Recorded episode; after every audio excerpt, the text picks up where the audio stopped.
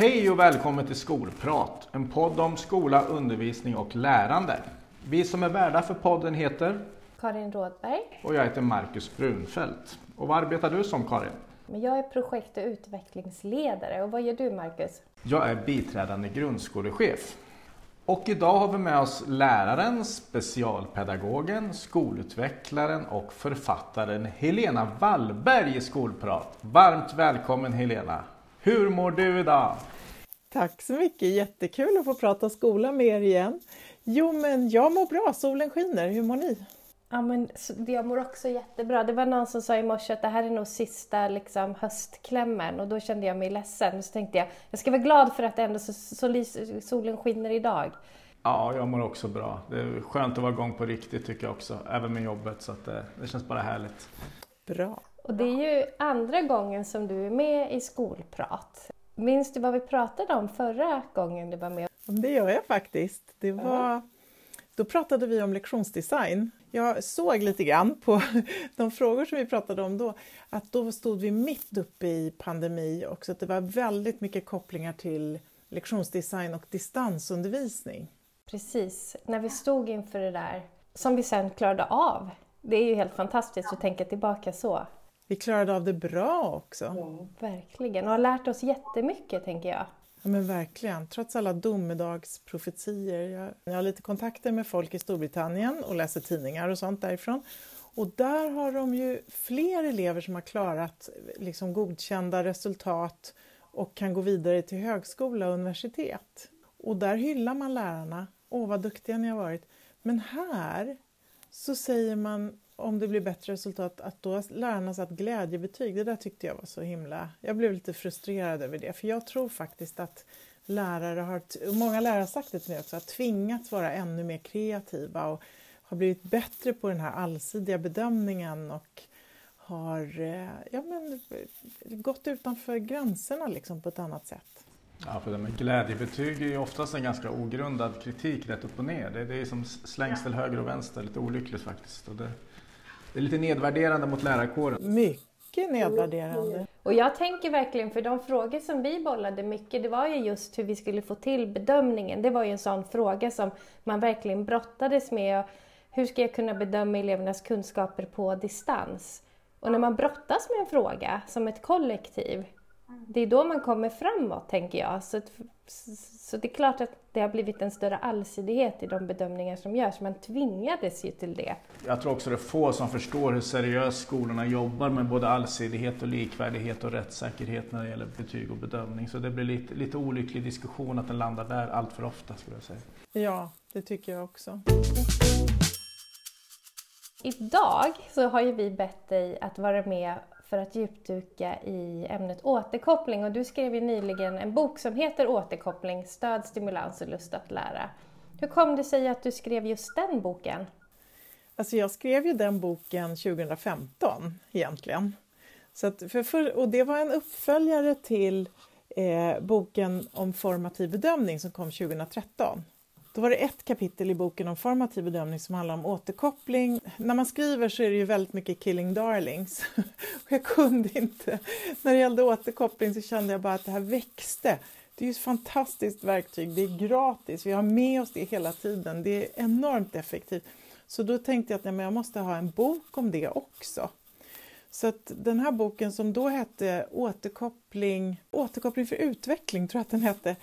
Och när den tog slut på förlaget så var vi ganska överens om att nej, den förtjänar en, en återuppväckelse liksom. För det har kommit ny forskning, vi har gjort nya erfarenheter och eh, den har alltid legat mig väldigt varmt om hjärtat. Jag tycker att det här är superviktigt. Så att den här nya boken är inte superny utan det är faktiskt en revidering av en äldre bok. Men ändå ganska ny. Ja, men då förstår jag. Och jag vet att så många skolor läser den här boken. Eller så många lärare i, i skolor läser och pratar om återkoppling. Också lektionsdesign. Men återkopplingsboken har verkligen tagits emot väldigt varmt av många lärare, vet jag. Ja, vad roligt. Och, och jag, för jag tänker att relationen till lektionsdesign är att Och det är därför den har fått ett nytt omslag också, så att den liknar lektionsdesign, och det är naturligtvis smart från förlagets sida. Men det är också för att de hänger lite ihop, att lektionsdesign är liksom strukturen, designen, och återkoppling är ju det som händer i varje minut inne i klassrummet. Så att det är ju liksom den här kommunikationsförmågan som man utvecklar som lärare, som man aldrig blir klar med. Just begreppet återkoppling, det är kanske ett av de vanligaste i skolan idag, och inte minst det här samtalet då. Finns det någon, liksom någon, någon tydlig definition av det begreppet? Nej, alltså jag skriver i boken att när man pratar om feedback så pratar man om feed som näring. Och det tycker jag är ganska fint, att det är någonting som ger näring tillbaka, som, som när tankarna. Så jag tycker att det är någonting som ger näring till tankar om hur någonting har varit och vad som behövs för nästa steg. Och för mig är det jätteviktigt att återkoppling, då tänker jag på ordet koppling, att man kopplar fram och tillbaka så att det inte är en envägskommunikation utan att det är en dialog och ett språk. Som man, som man för mellan varandra. Någonting som man gör både medvetet men också som vi gör hela tiden när vi inte tänker på det. För det finns ju fler begrepp som vi använder i liknande sammanhang. Det här med, som du sa, det är feedback, det är respons som oftast används. Feed forward, det är bedömning, informell bedömning och formell bedömning. Alltså är, är det egentligen samma sak fast det är lite olika nyanser av det? Ja, alltså mitt val av ordet återkoppling var ju för att liksom ha ett ord som sammanfattar att jag menar att det är en kultur och ett språk och en dialog. Men för problemet, vi, vi svänger oss ganska mycket med ord och begrepp i skolan. Och det, det är ett problem att vi tror att vi pratar om samma saker, men det kanske vi inte alls gör. Vi, det händer ganska ofta att vi använder ord och begrepp som, som vi tror att vi tänker samma. Så att jag, jag hoppas att vi med återkoppling menar att vi tar tillvara den information vi får i undervisning och i skolan och använder den för att göra saker och ting ännu bättre. Och det är det jag har landat i i alla fall. Jag kanske kommer på något annat imorgon. I, i, i styrdokumenten och i läroplanen står det beskrivet under avsnittet om bedömning och betyg att skolans mål är att varje elev utvecklar ett allt större ansvar för sina studier och utveckla förmågan att själv bedöma sina resultat och ställa egen och andras bedömning i relation till de egna prestationerna och förutsättningarna. Vad kan det här innebära, tänker du, för, för både för elever och lärare i praktiken?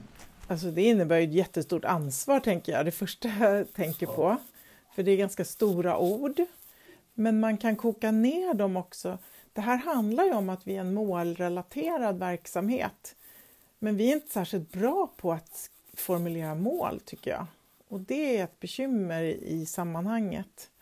Men det det innebär, eller det det inte innebär, det är att elever ska ha den här förmågan. Det innebär det här inte.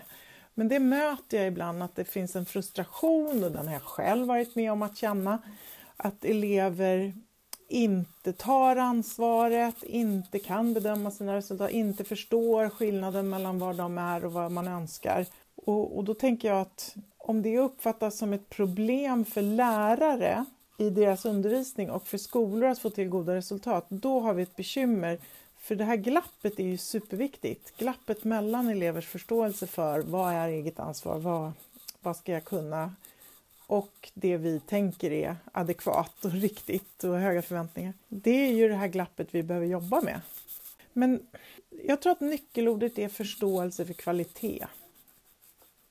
Att lärare måste beskriva kvalitet och visa kvalitet så att eleverna förstår det. Och inte bara säga att nu ska du skriva en uppgift eller skriva en uppsats eller vad det nu kan vara för någonting. Eller du ska genomföra en redovisning. Det är inte mål. Det är ett slags mål. Det är ett få gjort-mål liksom. Men det är ett mål som ska leda till lärandemålet. Och, det, och där tycker jag att vi har ett litet bekymmer. En ökad medvetenhet är vi efterlyser alltså. Ja. Från görandet lite mer till lärandet kanske. Ja, och det är många lärare som håller med mig om det. Men jag, och jag tror att man måste få tid som lärare och ta sig tid som lärare att få sätta sig ner och prata om vad kan då en elev som kan det här? Ja, för det är ju väldigt stort ansvar att tro att elever utvecklar förmågan att själv bedöma sina resultat. Ja, men det beror också på vilka krav vi ställer, va? Var vi startar ja. någonstans och var vi ska. Ja, men precis. Och vad som skiljer en bedömning från en annan, det verkar vara jättesvårt för många att förstå. Kanske för att man inte jobbar med rika exempel eller konkretiseringar eller mallar eller, eller, eller så. Det skulle kunna vara ett sätt kanske. Och hur vi anpassar efter om man är tio år eller tolv eller femton eller sjutton. Det, det händer ju mycket där. Ja, det händer jättemycket. Du skriver i din bok också om återkoppling utifrån tre faser i lärandet. Och det här har jag fastnat lite för. Igångsättningsfasen, under arbeten och arbetsområdet är färdigt. Att vi behöver återkoppla på olika sätt. Och jag tänker att vi måste återkoppla på olika sätt utifrån vem eleven är också såklart. Det blir väldigt individuellt. Men kan du ge exempel på hur återkoppling skulle kunna skilja sig åt i de här faserna? Ja, jag gillar ju faser. För jag tycker att det är ett komplext arbete eller yrke att vara lärare. Så att vi behöver ha lite så här som vi kan hänga upp oss på, ledstänger och strukturer. Och då tycker jag att faser ändå, det har hjälpt mig i alla fall. Och jag, jag tänker också på att återkopplingen behöver se lite olika ut då när man sätter igång. Då måste vi ju ännu mer rikta in oss på ja men ansvarstagandet, hur ser det ut? För att kunna ta ansvar för det här arbetet, vad behöver du tänka på? Och då, då tänker jag på det här metakognitiva helt enkelt. Hur tänker du om ditt tänkande? Vad, vad, vad känner du inför uppgifterna? Alltså att vi också tänker på att motivation består av tre delar. Det är tanke, känsla och handling. Men vi, vi ser handlingen, så det är den vi reagerar på. Om den brister eller om den finns där. Men om vi i första skedet kan återkoppla så att eleverna tvingas sätta ord på vad de tänker om uppgiften, om kvaliteter, hur de känner inför det. Då kan vi också styra handlingen lite mer. Liksom. Så, att, så tänker jag att i första skedet handlar det om att verkligen visa kvalitet. Mm.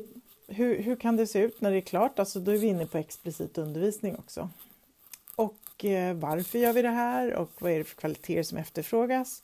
Och hur kan man jobba med det? Ägna mycket tid åt det.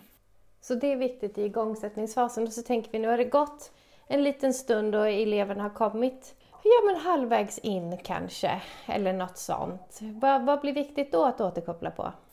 Ja, men då är det ju att se skillnaden mellan den egna prestationen och önskat läge. Och det blir ju lättare om man har ägnat tid åt den här första fasen. För då ska det inte bli en överraskning. Det kan det ju bli ändå. Vi fattar ju också, det är människor i utveckling vi har att göra med. Men... Men att man, som en lärare förklarade för mig att han hade gett eleverna uppgiften. De hade pratat om kvaliteter och allt det här. Och så, så hade de börjat svara på frågor. Och så skulle de gå igenom de här frågorna. Och frågorna var ganska mediokra, tyckte han. Det var inte särskilt bra kvalitet. Och då använde han dem som återkoppling. Som han kunde återkoppla på. Så han sa så här, ah det här, okej okay, men nu förstår jag att jag har missat att förklara ännu mer om den här kvaliteten som jag är ute efter. Och så hade han gjort egna exempel också som de kunde jämföra med så att de verkligen extremt explicit tydligt kunde jämföra sin egen svarsprestation och det som han liksom var ute efter. Det är ett exempel på hur man återkopplar när man är igång, men också kring det här med uthållighet.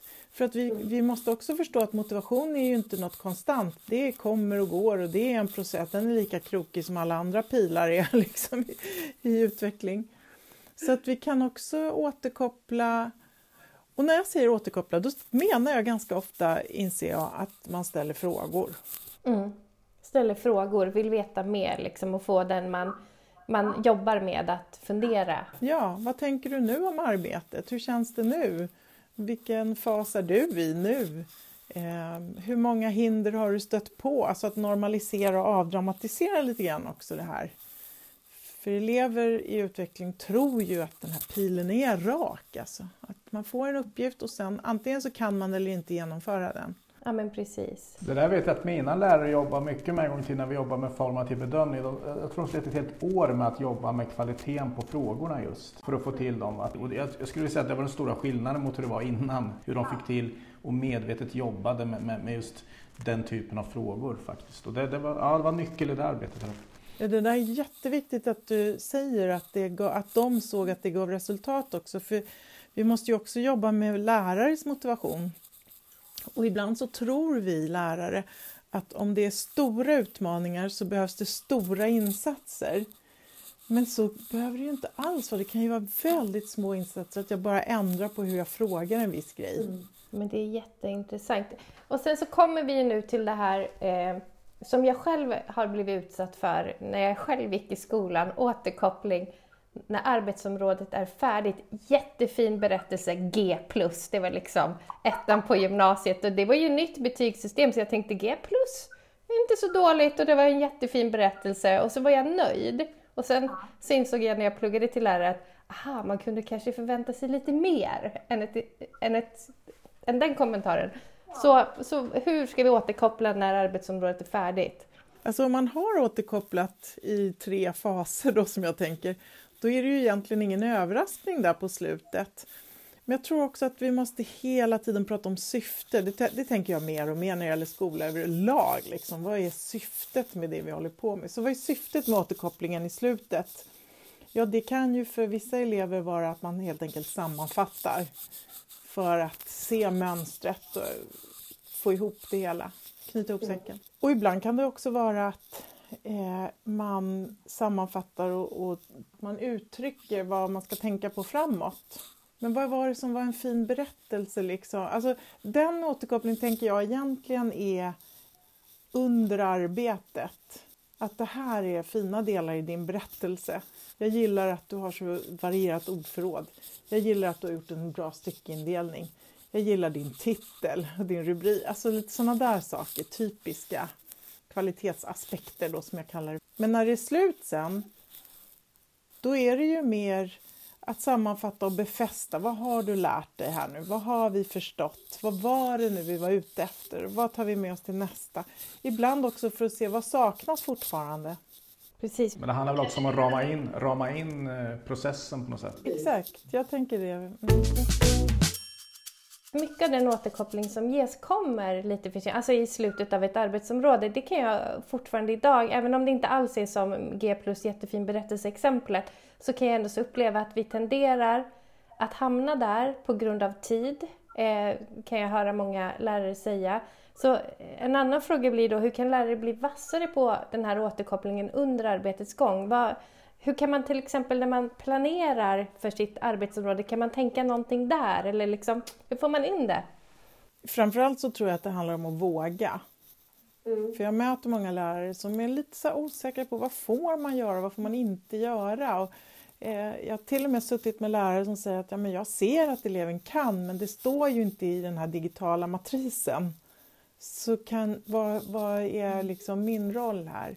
Och det tycker jag är väldigt tråkigt förstås, väldigt sorgligt för vår yrkeskompetens och professionalitet och allting. Så våga, eh, våga göra anteckningar under lektionen. Men jag tror att det blir lättare att göra det om man innan har tänkt på vad kan den här eleven nu när, när eleven kan. Vad är det jag eftersöker? Så att man inte tror att man måste uppfinna hjulet varje gång man ska säga något. Och så tror jag också att det handlar om att många lärare fastnar i att man tror att man ska ha en värderande, framåtsyftande återkopplingskommentar. Bara sådär liksom tio gånger per lektion. Och det tror jag är överkrav alltså. Utan snarare ha ett gäng frågor med. Som du sa Marcus, de här lärarna som hade finslipat sina frågor. Se till att man ställer ett visst antal frågor.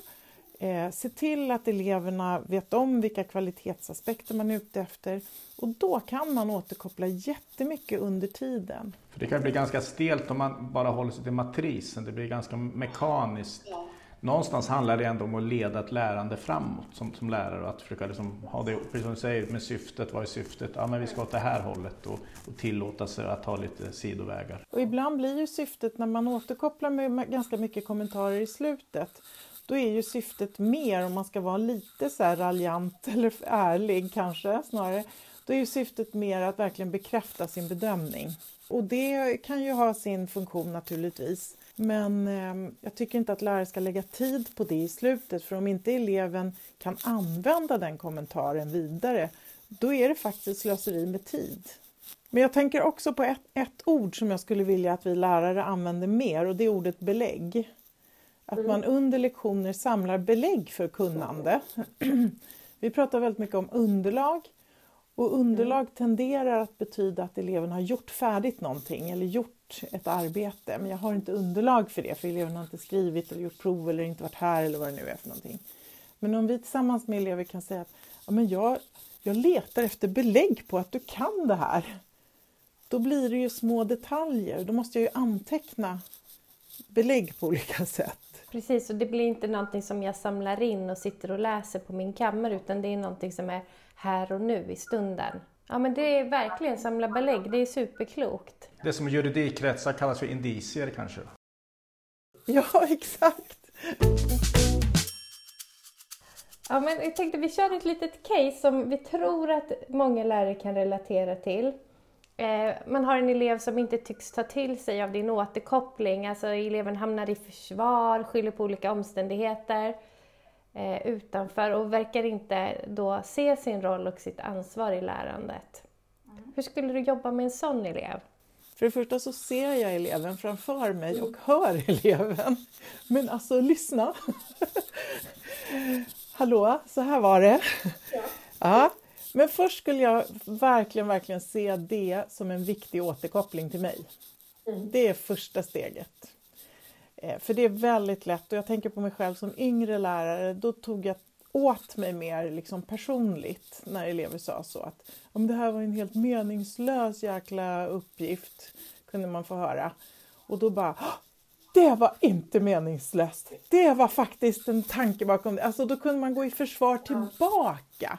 Och när jag väl förstod att den är ju liksom helt, den är verkligen meningslös i syfte liksom allting och mål, så kan man se elevens återkoppling till mig. Så att eleven signalerar något och jag måste se att det, tillsammans måste vi ta reda på vad det här står för.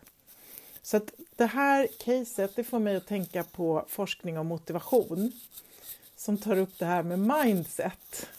Och det skriver jag ju om i båda mina böcker, och jag är ju absolut inte ensam om att skriva om det. Det är ju någonting som vi har fastnat för i skolan. Men då skulle jag fokusera på uppgiften, för här kan vi ha en elev som har ett statiskt synsätt på sin förmåga, tänker jag. Och en elev som har en egoorientering som motivationsforskarna pratar om. Och de här egoorienterade elever, det är inte så att de är egoistiska eller så, men de är inriktade på mig själv.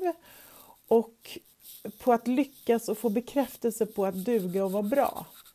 Mm. Och om det finns en risk att man inte kommer få den där bekräftelsen, att det här var tillräckligt bra redan från början, då kanske man undviker den risken.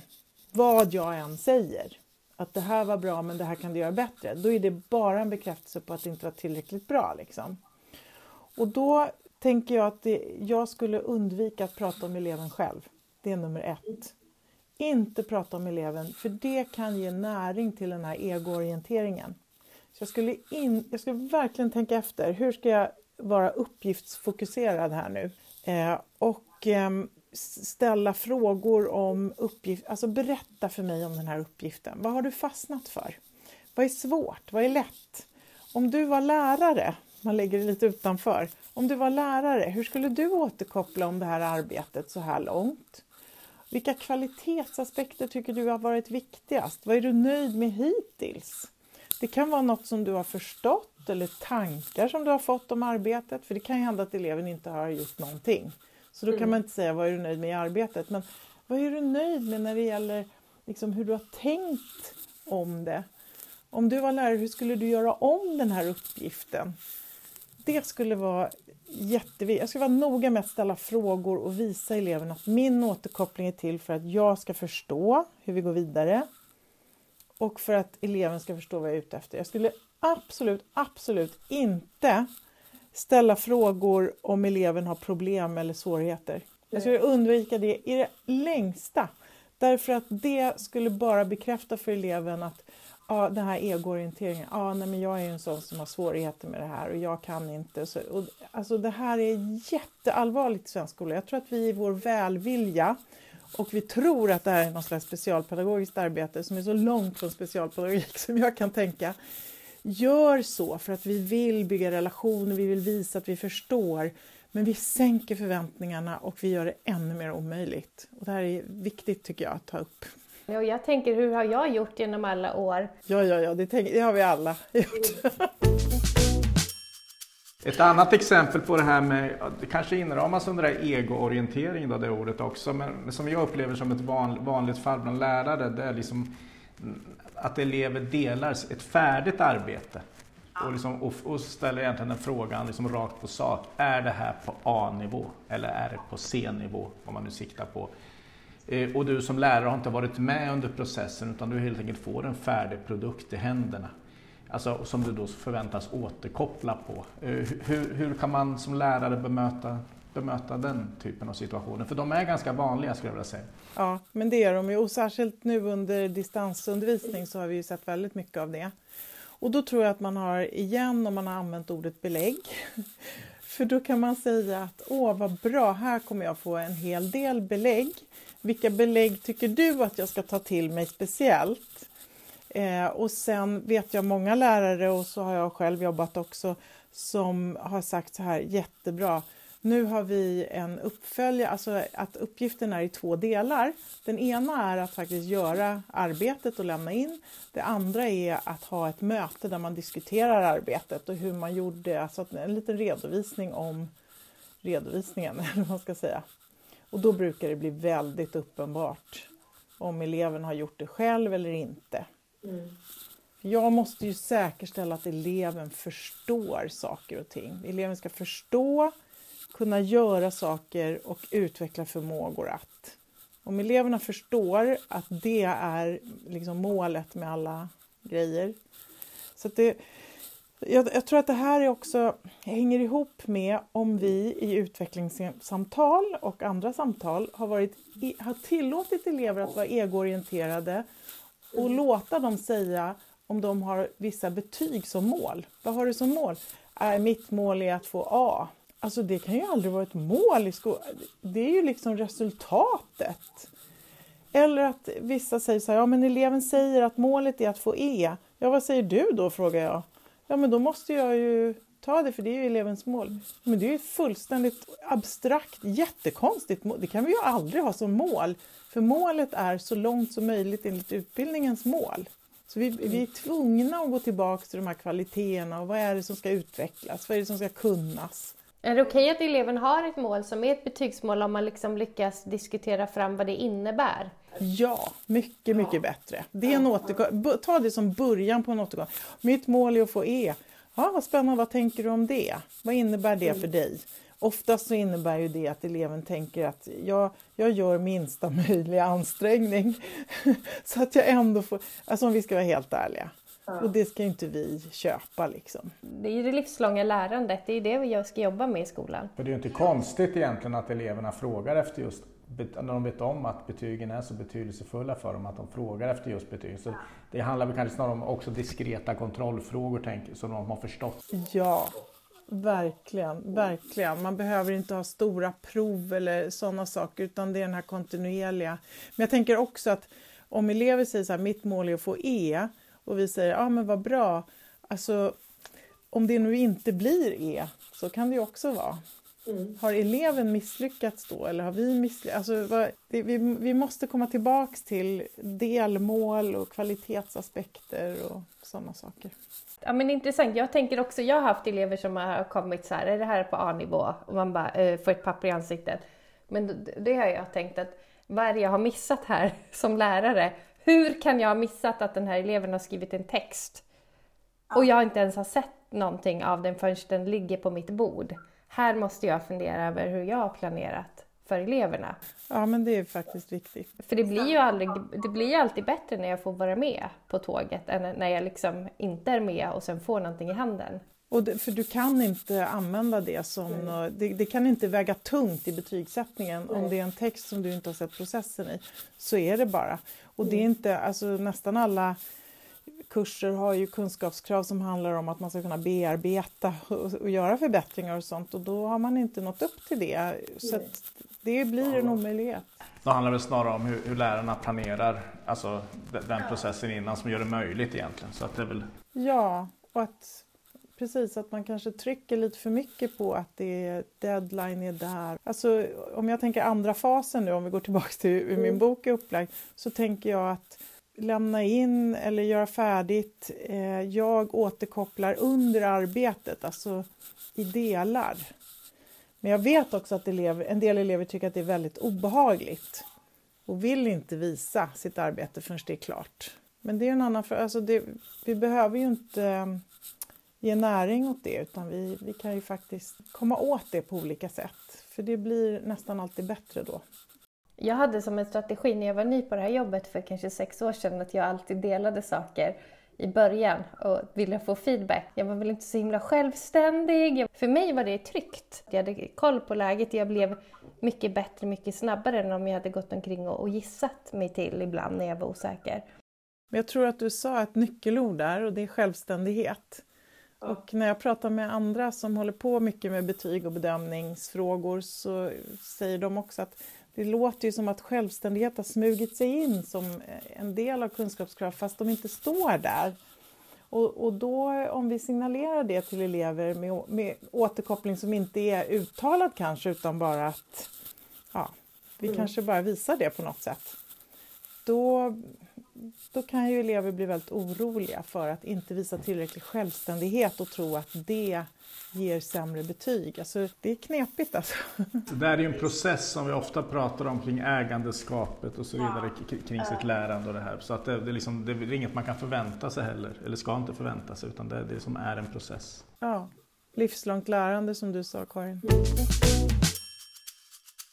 Om vi återvänder lite till våra kära styrdokument, så står det så här i riktlinjerna för vad varje lärare ska göra. Det står det bland annat så här att läraren ska utifrån kursplanernas krav allsidigt utvärdera varje elevs kunskapsutveckling muntligt och skriftligt och redovisa detta för eleven och hemmen samt informera rektorn. Och man ska informera elever och hem om studieresultat och utvecklingsbehov, och även vid betygssättningen utnyttja all tillgänglig information om elevernas kunskaper. Hur tänker du att någonstans vi kan hitta en balans mellan den här löpande eller kontinuerliga återkopplingen som, som då ofta är muntlig och informell, och den här skriftliga dokumentationen som är mer formell? Går, går det liksom att ge några råd? Alltså det är ju ingen lätt fråga, för det beror ju på hur skolan organiserar det arbetet. Men, men jag har haft goda erfarenheter från många olika håll. Att, jag, jag tänker generellt att det hjälper om man tänker perioder. Så att man har... kontinuerlig återkoppling och dokumentation i form av anteckningar och inspelningar och primär dokumentation, det vill säga elevens eget arbete, under två, tre veckor. Då jobbar vi med ett kunskapsområde. Och sen en översättning av allt det i förhållande till kunskapskrav, betygssteg kanske. Men, men det är en balansgång att tänka betyg och summativ bedömning, tänker jag också. För det behö- summativ bedömning behöver ju inte landa i ett betyg. Och kan till och med, jag tänker på min son som fick A i en uppgift i engelska i oktober i nian. Det var länge sedan nu. Men han var ju så glad, för då var ju han klar liksom. Ja, då fick man A i engelska, då behöver jag inte jobba så mycket resten av året. Och vi bara, ja. Ja men precis, det kan ju bli jättekonstigt och ge jättefel signaler. Ja men det kan ju faktiskt göra det. Så att ett sätt är att lägga till det här suffixet också. Att eh, du har visat kvalitet på A-nivå när det gäller det här, men E-nivå när det gäller det här. Eh, så jobbade vi, och det var, det var rätt bra.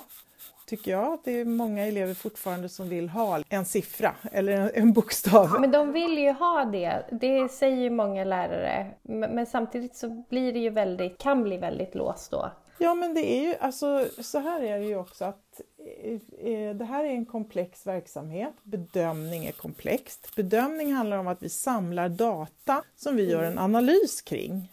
Och den analysen blir ju bättre om vi har mycket data och fler perspektiv. Liksom. Och det är det som menas då med det här allsidiga. Det är helt normalt, tror jag, om elever inte förstår vidden av detta. Men vi kan ändå jobba vidare i det. Och, och språket tycker jag fortfarande är bärande. Nu är jag språklärare och gillar språk och så. Men jag tänker att vi behöver inte säga att vi sätter betyg på elever. För det gör vi inte. Utan vi är väldigt noga med att säga att vi sätter betyg på det vi har sett att du kan. Utifrån de, alltså alla de belägg vi har samlat och så vidare. Och sen ger vi inte betyg som om det var gilla-knappar. För jag tror att det hänger ihop där också. Skolan är en spegling av samhället också. Ja, och det ska gå snabbt. Det är få tv-program och YouTube-klipp och sånt som pekar just på processen. Men om vi, vi pratar lite mer om den här skriftliga återkopplingen och dokumentationen, så är det en, väldigt tidskrävande för, för lärare. Eh, och ibland så märker man ju också att det är väldigt svårt för eleverna att ta den här återkopplingen vidare och verkligen förstå den. Eh, när den är nedskriven i, någon, i något dokumentationssystem nå, där man ska logga in, när den bara hamnar där kanske. Vad tänker du kring det? Att man på skolan igen måste prata om syftet med återkoppling i den digitala plattformen. Vem är mottagaren? Mm. För ibland är det föräldrar och då måste den riktas dit. Och elever som får återkoppling i digital plattform, ja, men i den bästa världen så blir ju inte det någon överraskning. För att den ska, de ska veta innan den här periodens slut vad som kommer att stå där och varför. Men så att för lärarens del, eftersom det här är någonting som, som ändå lärare måste ägna sig åt och som många lärare tycker tar tid, då, då tror jag att syftet är viktigast. För vi människor gillar inte att göra sånt som vi tycker tar tid, och, och ofta så står det för att vi inte tycker att det tjänar ett bra syfte. Om vi inte förstår varför vi ska göra någonting, då tycker vi inte att vi ska ägna tid åt det. Men sen så tänker jag också att det är tidskrävande om man tror att man måste notera alla resultat hela tiden i det digitala. Och om elever tror att det är återkopplingsverktyget numero uno, liksom, att det är där, ah, jag går in på Skolsoft eller Unicum eller vad det nu är för någonting. Jag går in där varje eftermiddag för att se vad jag har fått för gilla-knappar. Så jag tror att det hänger ihop med en kultur som man måste jobba med i organisationen, liksom. Jag, det, jag tror att det är väldigt viktigt att dokumentera mycket som lärare. Därför att syftet är att hjälpa minnet och se till att bedömningen längre fram är tillförlitlig. Men ibland så kanske man som lärare har fått direktiv eller förstått att man ska notera alla resultat i digitala plattformen. Som att det ersätter all annan mm. dokumentation. Och då... Då skulle ju det vara förfärligt i så fall, tänker jag. Och då, då blir det också väldigt jobbigt. Därför att inte bara ska man göra en värdering, utan man ska också formulera den på något sätt som gör att mottagaren tar emot den. Och då, då, man måste ha pratat om, vem är mottagaren? Vad ska de göra med informationen? Där tror jag många skolor, rektorer och lärare går vilse just i den biten. I, i mängden man skriver kontra, alltså, och vad man ser det som, som du säger, som ett stöd för också för det muntliga. För att kunna, för någonstans handlar det om en kommunikation och en begriplighet. Vi är inne på det också en del, elevernas föräldrar och deras behov av återkoppling.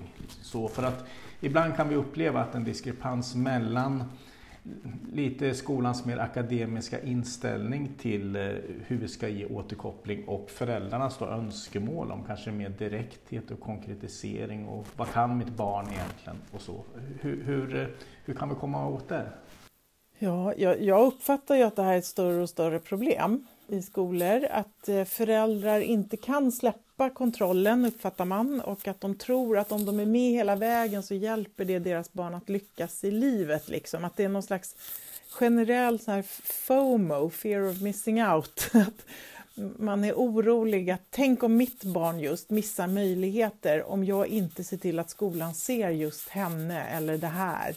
Så att jag tror att det är en, en sån spegling av samhället, och att det speglar också minskad tillit. Och det gäller ju inte bara skolan, det säger, pratar ju läkare om också. Alltså att man, man, kan, man tror sig kunna ta, göra bättre bedömningar än läkare, liksom.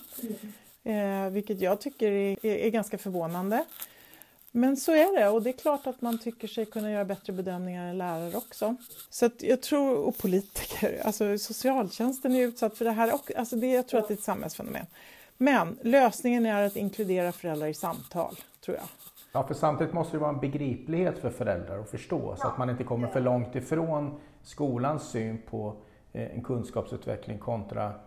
För föräldrar i regel vill man ju faktiskt veta hur det går för sitt barn. Ja, och det har man rätt att veta också. Och det ska inte vara, alltså jag tänker när jag själv, när min ena son gick i årskurs två eller tre. Det var precis i, man försökte implementera tjugoelva och sådär.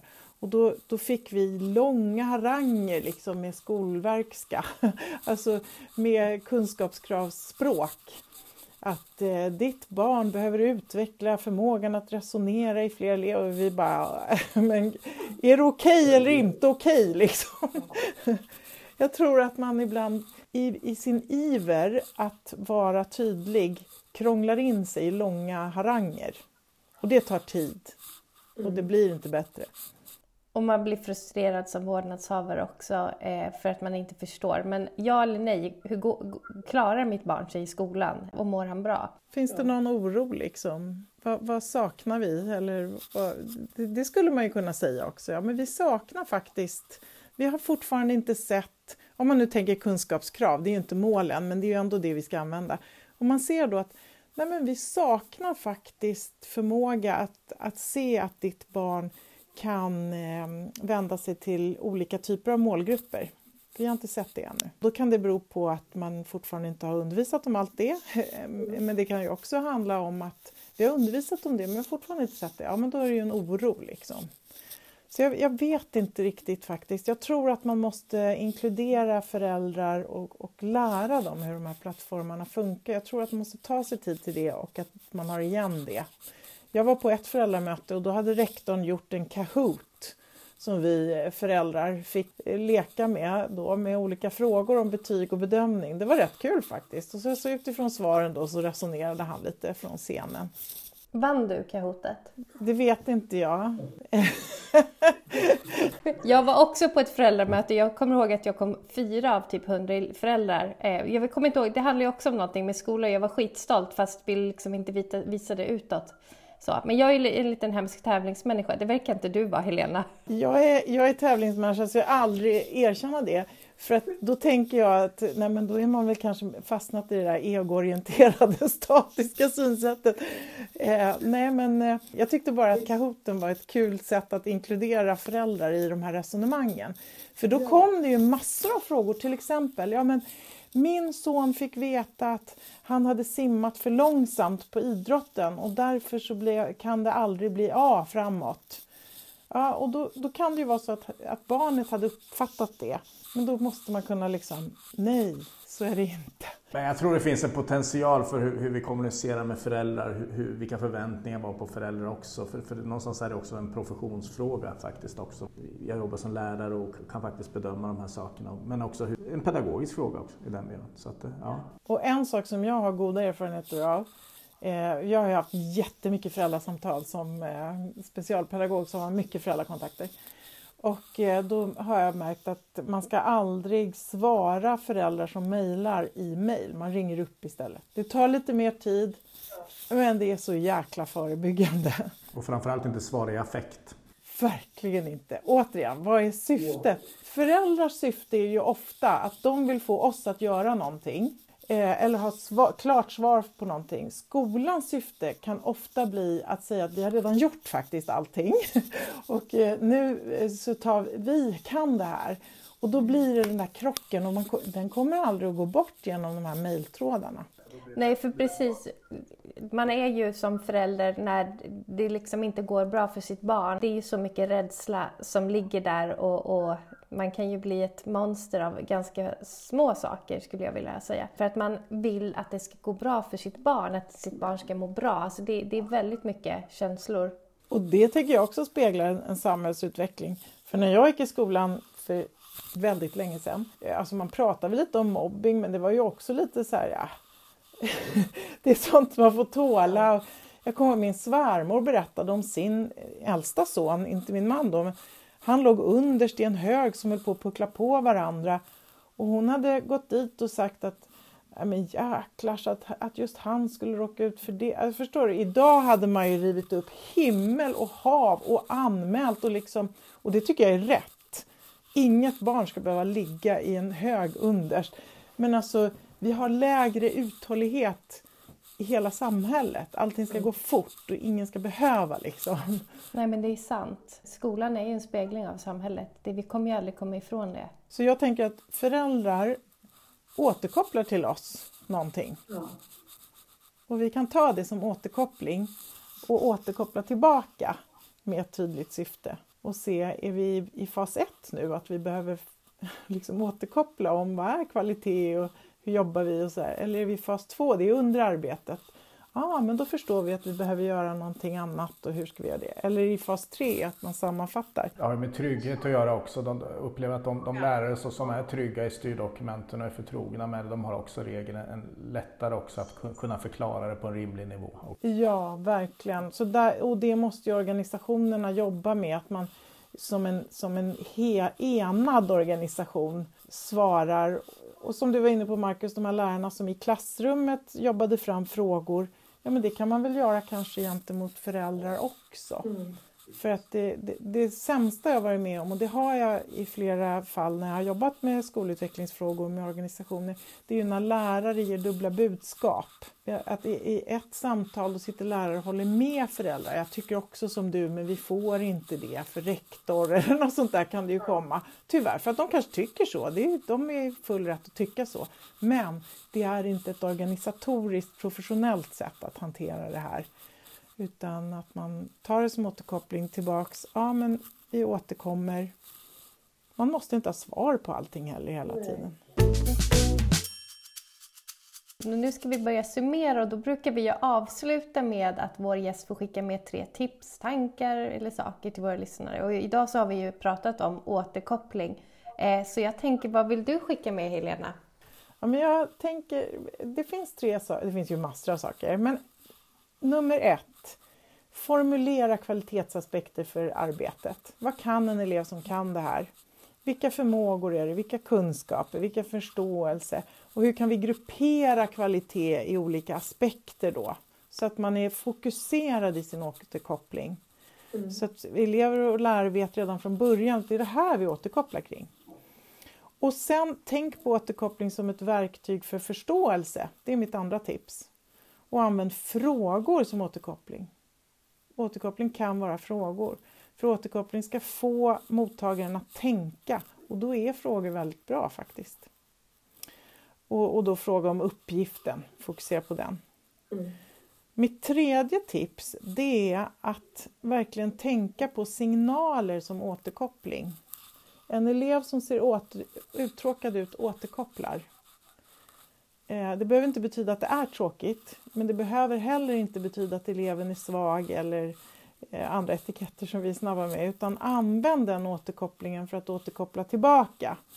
Jag tänker att det ser ut som att det här arbetet inte inspirerar dig, stämmer det? Använd återkoppling som ett sätt att skapa relationer och fokusera på uppgiften och hitta glädje i arbetet. Det blir roligare då. Tusen, tusen tack. Nu vet jag, klockan är typ strax innan lunch, och er, när jag tittar på er på skärmen så ser ni lite hungriga ut. Är det en rimlig återkoppling? Så tack så jättemycket för att du var med och tog dig tid att prata om det här som är ganska himla svårt ändå. Ja, det är komplext. Men, ja. men det är inte så, alltså vi kan alltid börja i en ände. Så ja. komplext är det inte. Vi får våga. Stort tack, Helena, det var jättetrevligt att ha det. Tack för att jag fick prata med er, jättetrevligt.